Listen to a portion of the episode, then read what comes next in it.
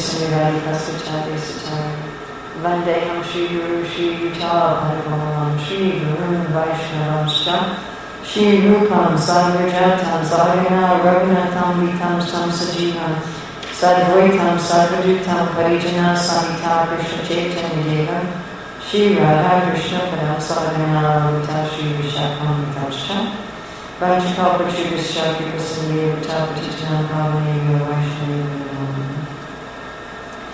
Om Namo Bhagavate Vasudevaya. Om Namo Bhagavate Vasudevaya. Om Namo Bhagavate Vasudevaya.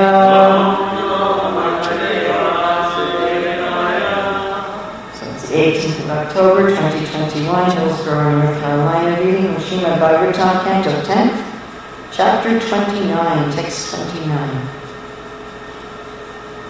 Kritva Muhanya Vasucha Swasane Sasushya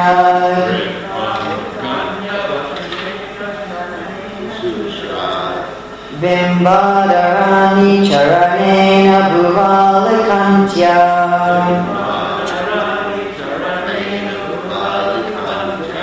Ashrarapata Masivi Kucha Kunkumani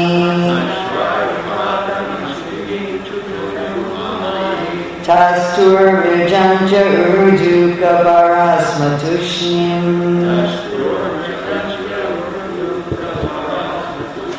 Please.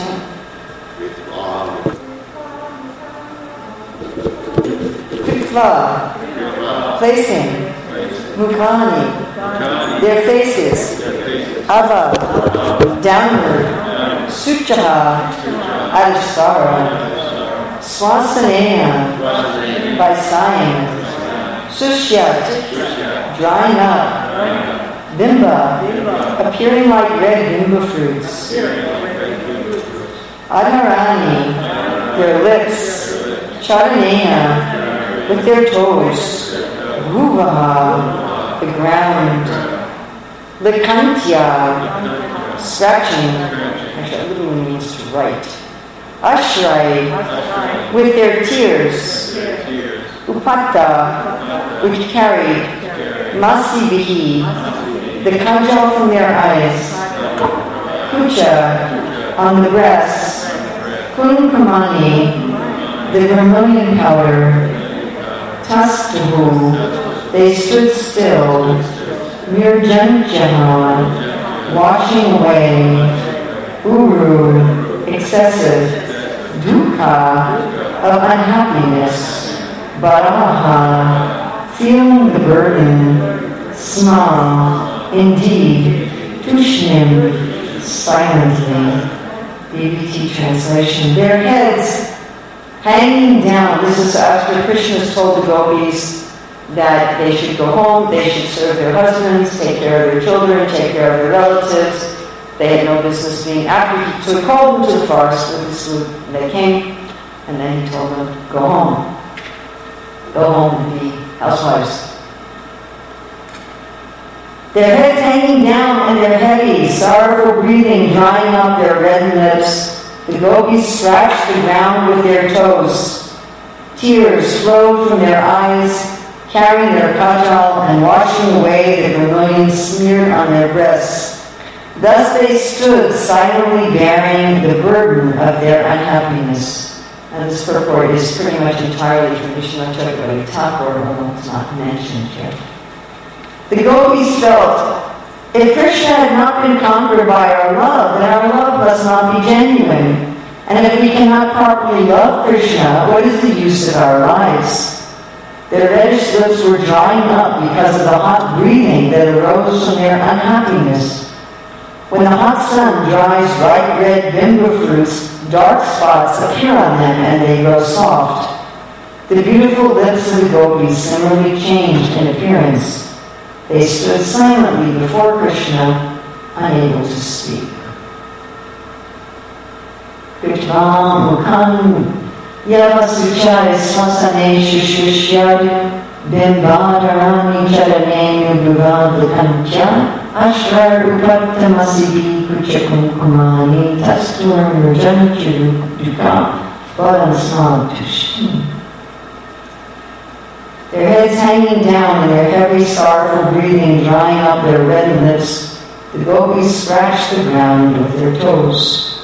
Tears flowed from their eyes, carrying their kajal and washing away the vermilion smeared on their breasts. Thus they stood silently bearing the burden of their unhappiness. So we have two words here, shucha, of sorrow, and dukkha of unhappiness. So this seems not very attractive. So here we have the, we're told this is the highest limit of perfection the love of the gopis for Krishna. We're told this is the highest pastime, the Ras Leela, and it seems to be full of shuka and dukkha, lamentation and misery. And the gopis are there crying. This is what Krishna told Rukmini. He said, Don't love me. Said, Any woman who loves me is simply going to cry. And in fact, the gopis seem to spend an inordinate amount of time crying. Isn't that a fact? Right? Don't they seem to spend a lot of time crying in unhappiness? So Rudrani says it's ecstasy. Uh-huh. Um, let's see, I don't know. Krishna goes to the forest during the day, the gopis are crying. What are they thinking about when he's in the forest? They can't see him, and what else are they thinking? His feet are suffering. Krishna won't wear shoes. What did he tell his mother? He said, "I he would only wear shoes if if the cows would also wear shoes." So he's going barefoot. Just like the last two days, we had you know Sunday feast and Maharaj and Vyas Puja, so there were a lot of people here over the weekend. And sometimes I'd see them walking past my room barefoot, and they'd walk on the concrete, but then they'd walk also on the gravel. So, you know, between the temple and the concrete, there's this gravel. Thank you for having gravel instead of mud. So people are sometimes going uh, barefoot on the gravel, and whenever I see this, I feel some pain. I'm thinking, I wish they would wear shoes. I'm sure it's hurting their, their feet. Uh, so the gopis are crying for that. Uh, they cry when Krishna goes to Mathura. They're crying sometimes when he's uh, fighting a demon like Kaliya. And this is perhaps the most pitiable scene of all. I, I think it's the most pitiable scene of all because they've been waiting to have this Rasa Lila and then Krishna calls them and then he rejects them. And later we'll see in chapter 32, the gopis ask this, what kind of a hero, you know, calls her his beloved and then leaves her. And in, in this world, you know, if a guy asks a girl out on a date and then she comes to the restaurant or whatever and he says, Well, I don't want to see you, just go home. You know, it's it, a very devastating thing. So we may look at this from our own material perspective and what is this sorrow. But we have to understand, uh, first of all, uh, as Mara mentioned the other day, and this, of course, repeated often, that one has to understand first the first nine cantos before coming to the tenth. One has to understand philosophy, one should understand the basics of the Bhagavad Gita before understanding the Bhagavatam. So we're going to understand there, and then we're going to go uh, to a higher level. What is this? How is it that dukkha which literally means suffering. That's the literal meaning. How is it that this can be ecstasy? Rupa Goswami discusses this uh, in the fifth wave of the southern ocean of the Brihadamritam. So, in our own material condition, we are feeling empty. We are feeling vulnerable. Because if we identify with the body and mind, we are vulnerable. This body is very vulnerable, isn't it? Yes, I say this a lot, but it, it's something, our body is very vulnerable. The whole world is scared of a microscopic virus. You know, we're that vulnerable. That's something we can't see. Why are we all wearing masks? Our body is very fragile. It doesn't take practically anything for our body to become uh, disabled, incapacitated.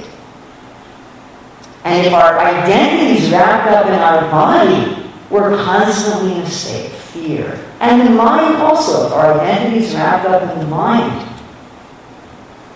And I'm, I'm thinking that I'm incomplete and I'm lacking.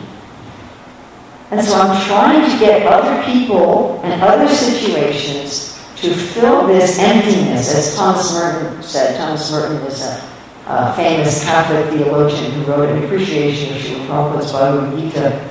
He said that we all have a God-shaped vacuum in our heart, and as God is unlimited, that vacuum is unlimited. And we're trying to satisfy our need for love, uh, our need for security, our need for worthiness with the things in this world. Does it work? No, it doesn't work, and then we lament, isn't it? We try to love others. Do we ever get perfect reciprocation from anyone we love in this world? Anybody got that experience? No. I mean, just the other day, I was just thinking, you know, it was some days ago, and I was asking someone if they if they wanted to see me, and they're like, well, I don't know if I have time, I'm busy. And I'm thinking, but we've been friends for decades, and I've given you this and given you that, and you can't even see me because you're too busy. And my heart was breaking, and I thought, this is all so silly. these material thoughts and emotions, they're so silly, they're so petty, they're ridiculous. But that's what it's like in this world. So we may project that onto what's happening with the gopis, that they're, I've sacrificed everything for you. I mean, and they, they did, and Krishna admits this later. They sacrificed their reputation. Well, that's a big deal. what does Shakespeare say? You know, you can take my money, but if you take my name, that's significant. They, they sacrificed their reputation, they sacrificed, they didn't know if they could go back to their families, just like the Brahmin ladies, they said, we can't go back to our families. And Krishna even called them, and then, you know, you don't, you don't care about us, you don't love us. It, might look like that. That they're just thinking, well, how come you're not satisfying my needs, Krishna? You know, I'm giving everything to you, what are you giving to me? And, it may look like that. Because that's the way we feel in this world. We have, we have a, what Krishna calls a mercantile relationship, where we keep score, that, that famous book uh, about men and women, best-selling book. He talks about how men and women keep score. You know, what the woman gives 1.4, what the man gives 5 points for. And then we're, we're calculating like this in a mercantile relationship.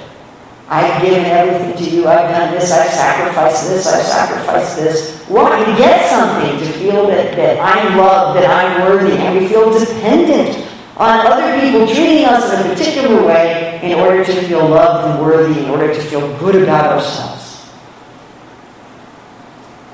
That, that's just as fragile. Does that make sense? Like our bodies can be just decimated by a microscopic virus or by tripping on a step. And our whole sense of self and our whole sense of worthiness and our whole sense of existence can be threatened by somebody saying, I don't think I have time to talk to you.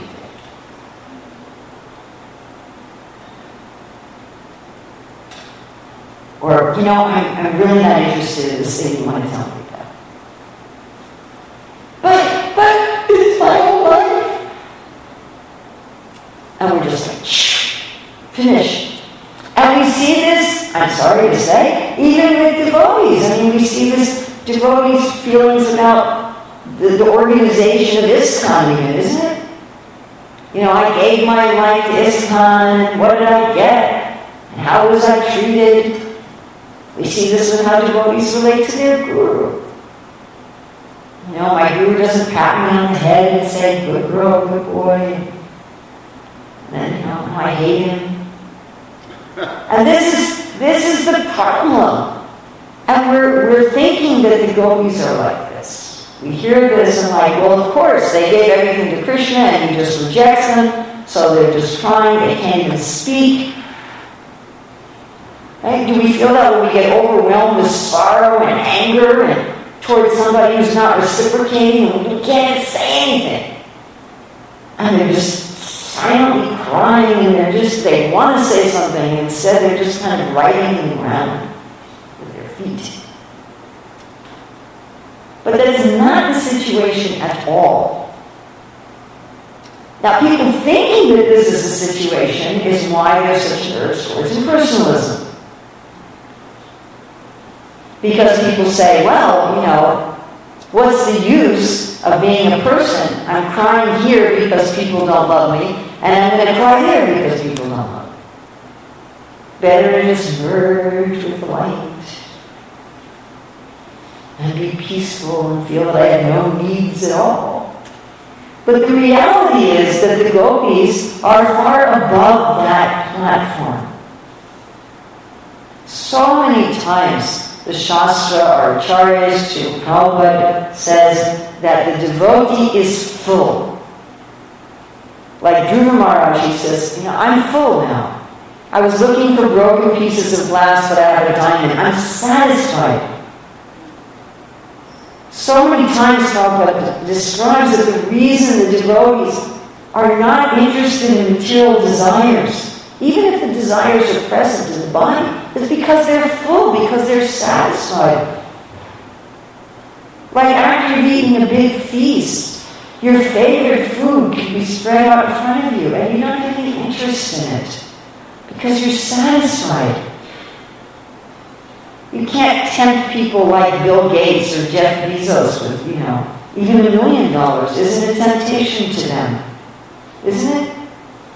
There are people who would murder for a million dollars, but to these guys it's nothing. So even those who are Brahman realize they're, they're full. As Krishna explains in Bhagavad Gita 6.20, they, they're, they're already satisfied. They're experiencing boundless transcendental happiness, and they think there's no greater gain. As the Srila Bhakti Saraswati comments on Anandam Buddhivardhanam, the Shastika, he says, although the jiva is infinitesimal, when it's in touch with God, it's experiencing unlimited bliss. Krishna loves each jiva unlimitedly and unconditionally. Krishna even loves the demons. Krishna loves those who are envious of him, who hate him. He loves them regardless of the fact that they're hating him.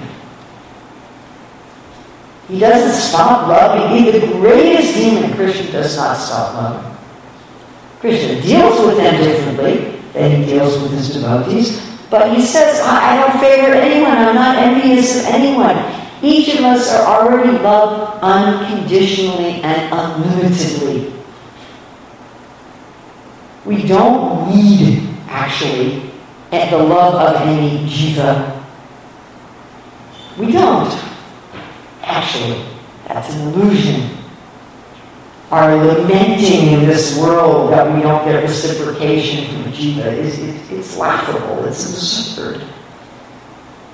It's like, you know, Bill Gates being upset that somebody won't give him a dollar. I mean, it just doesn't make any sense.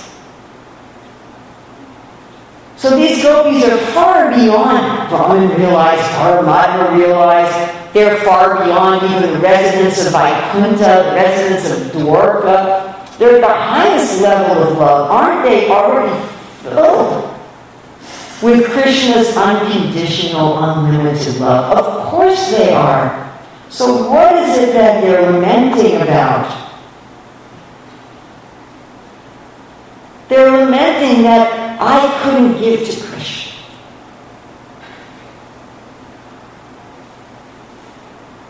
Somehow, I couldn't love Krishna. My love for Krishna is insignificant. It's, it's, it's, not enough.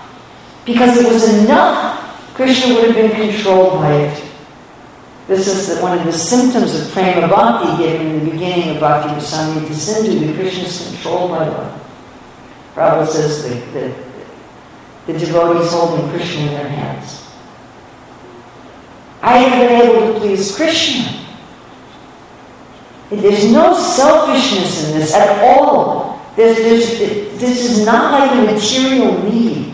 It's a spiritual need that's born from overflowing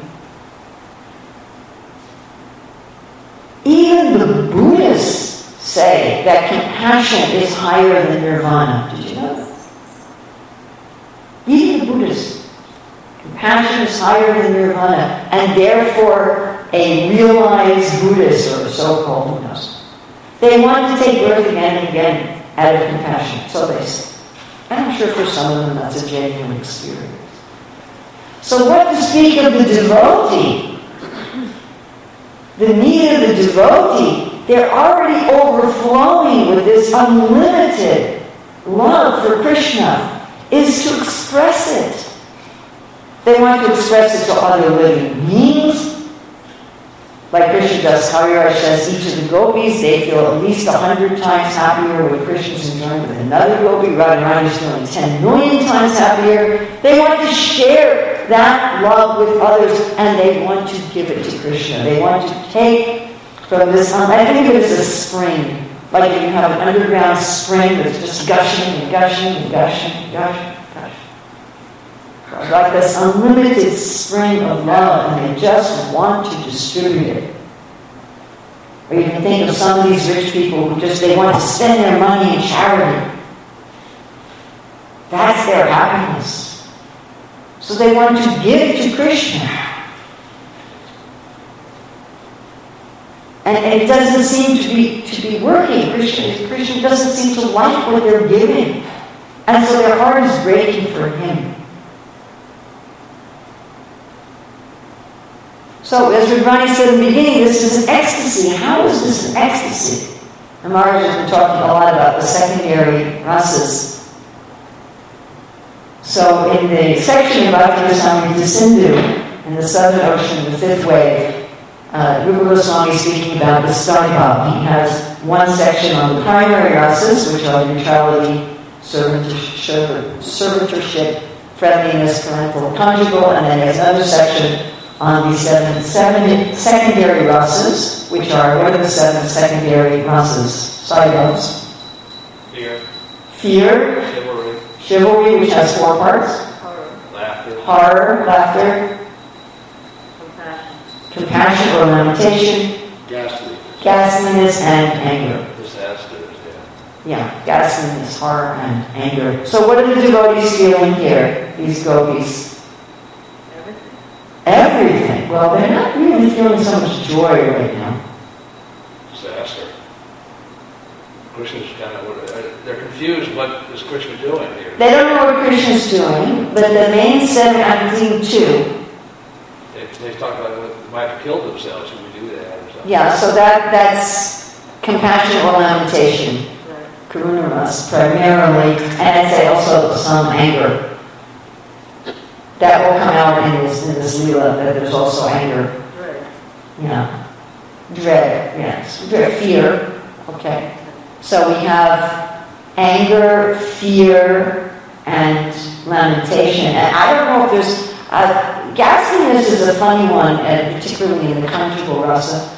Ghastliness, by the way, or horror, Rupa Goswami explains, is never at Krishna. So the other six secondary rasas, Krishna is the instigator, horror, Krishna is never the instigator. One feels horror at the obstacles. So one feels horror at one's pride or one's envy or something like that. Uh, but not at, at, Krishna directly. So at least for sure, uh, they're, they're feeling lamentation, fear, and probably some anger considering what goes on here.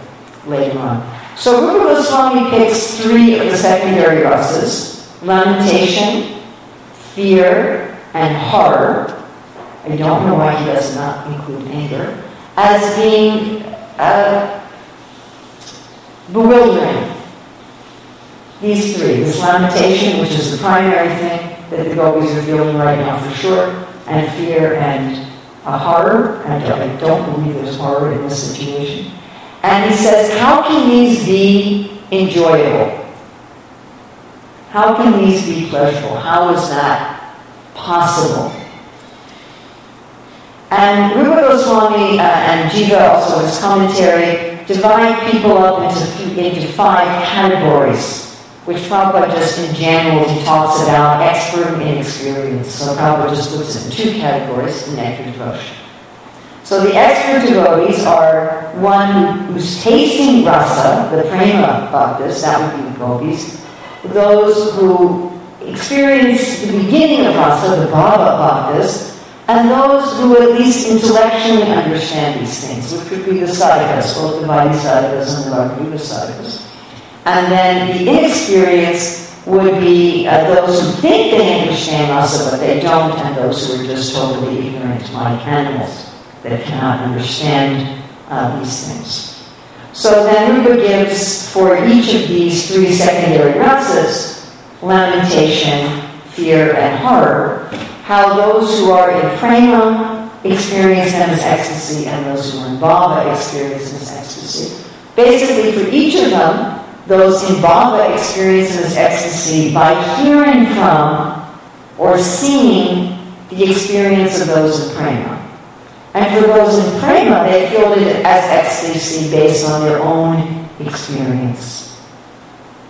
And so Rupa says the ultimate evidence that these three are actually ecstatic is the experience of the devotees. So for this one, lamentation, he says the reason it's experienced as ecstatic is they have the surety that there will be union, that there will, they will be with Krishna. They have that surety, they have that confidence that they will be with Krishna again. And therefore, they do not accept Rupa Goswami's explanation as to why they do not, why this lamentation is also a form of ecstasy. They experience it as part of the relationship, as not a permanent state. But also, I mean, if we're going to turn to Chaitanya Charitamrita, as we were saying before, Krishna Das Kaviraj is saying that this, this love of the great devotees, especially the gopis, is prema, it's not kama. I mean, it's very interesting that Krishna says in chapter 32. And years ago, I did an in-depth study on the section of 32 where there's the conversation between Krishna and gopis about relationships, where the gopis express their anger towards Krishna for this kind of behavior. Mostly they're angry at him when he left the Rasanest. But it applies to this as well, when he's calling them and then rejecting him. And they suggest there's three kinds of relationships which Krishna expands into nine. But at the very end of Krishna's response, he said, and this is very famous, of course, he says, You should be satisfied with your own love for me. I can't actually reciprocate with you. It's not possible. You've given more to me than I can give to you, which ontologically is, is ridiculous. How can a jiva give more to Krishna than Krishna can give to them? But Krishna's saying like that because Krishna's saying, I haven't left Mother Yashoda and unmarked, I haven't given up my friends, I have, you know, you've given up more than I've given up. But he's, he's saying, be satisfied with your love, be satisfied with the giving. If I don't have anything I need to get from someone, if I'm already satisfied, then what satisfies me is giving and sharing. Does this make sense to everybody? Let's say I cooked a huge feast. What do I want to do with it? I want to distribute it. The other day I said to Lila Shakti, I think it was Lila Shakti, one of the was, Thank you for cooking. And they said, Thank you for eating. And it sounds kind of funny, but that's actually the situation. If I cook, I want people to eat. Isn't it? Isn't that the satisfaction? If you've got a lot of money, aren't you satisfied by giving it to something worthy? Right? Buying gifts for those you love? Yeah? So this is this the gopis are full, they're more than full. And they want to give, and their satisfaction is giving. And here their lamentation is I'm giving, I'm giving, and giving, and giving. And Krishna is saying, No, I, I don't want it. I'm not able to give. Or it's not enough. Huh? Or it's not enough. It's not enough. Somehow I can't give enough. And that is a lamentation of love. It's, it's 180 degrees different from when we lament at unrequited love in this world. It, it's 180, it's completely the opposite. As when I'm lamenting that someone doesn't reciprocate with me in the way that I think they should or that I want. Which I, we've all experienced that in this world, yes? Everybody? That, you know, I'm upset that somebody's not treating me the way I think that they should or that I want. That's not what's going on.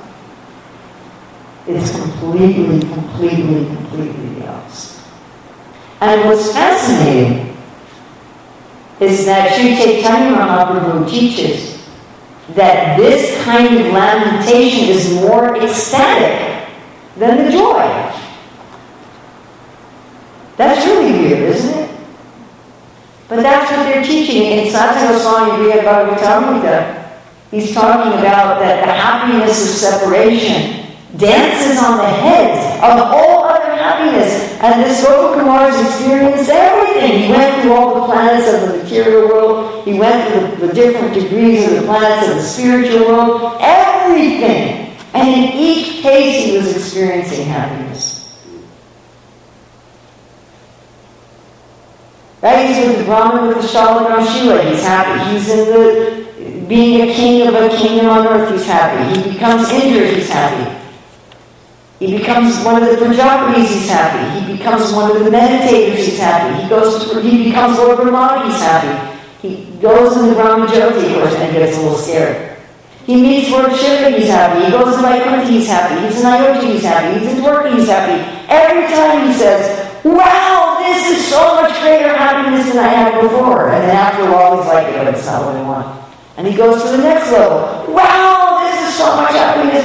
And then, no, but it's not what I want. And he goes to the next level. So he's experienced everything. And he's gone to Goloka Vrindavan and he's with Krishna. He's playing in the field. And then he says, you may ask, why when Krishna goes to Mathura, do I stay in Vrindavan? It's very similar to this. You know, you're with Krishna, you're playing, and then he goes away. No, you know, goodbye. And he says, because this happiness dances on the heads of all other happiness.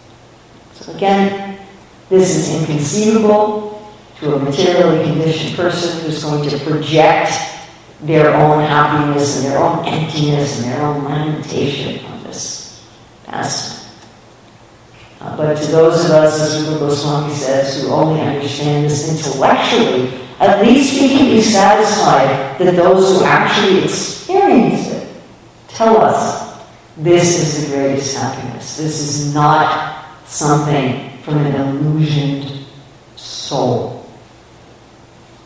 And at least from these leelas, we can gain some detachment from our own lamentation in this world see that our lamentations in this world are not real. They're not of the soul. They don't really mean anything. And when our mind starts to lament in this world, instead we can meditate on the ecstatic lamentation of the gopis and aspire that we can someday experience those kind of so questions, comments? Yes, Suzanne. Just want to say that. And thank you for the water. Oh, you're welcome. That's free. Um, talk about self-entitlement, that's Mhm. what makes us sick. right? Yes, self-entitlement, lot of yes. people just don't have anything, if somebody doesn't respond to us the way we want, we feel entitled.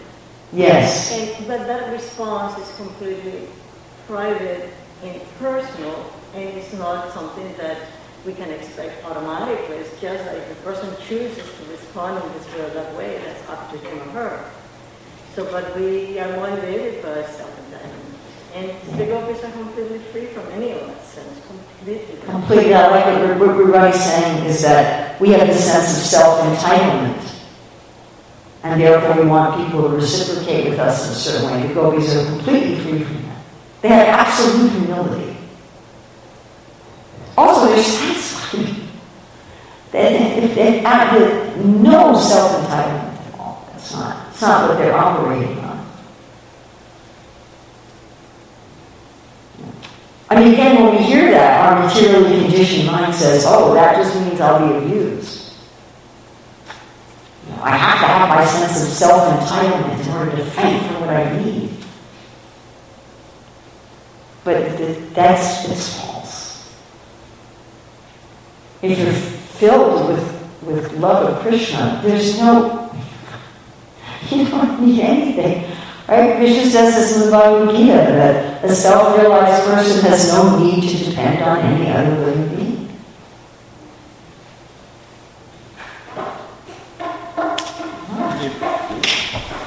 Jai Radha Gopinanda, Srila Prabhupada ki jai, Srimad Bhagavatam ki jai.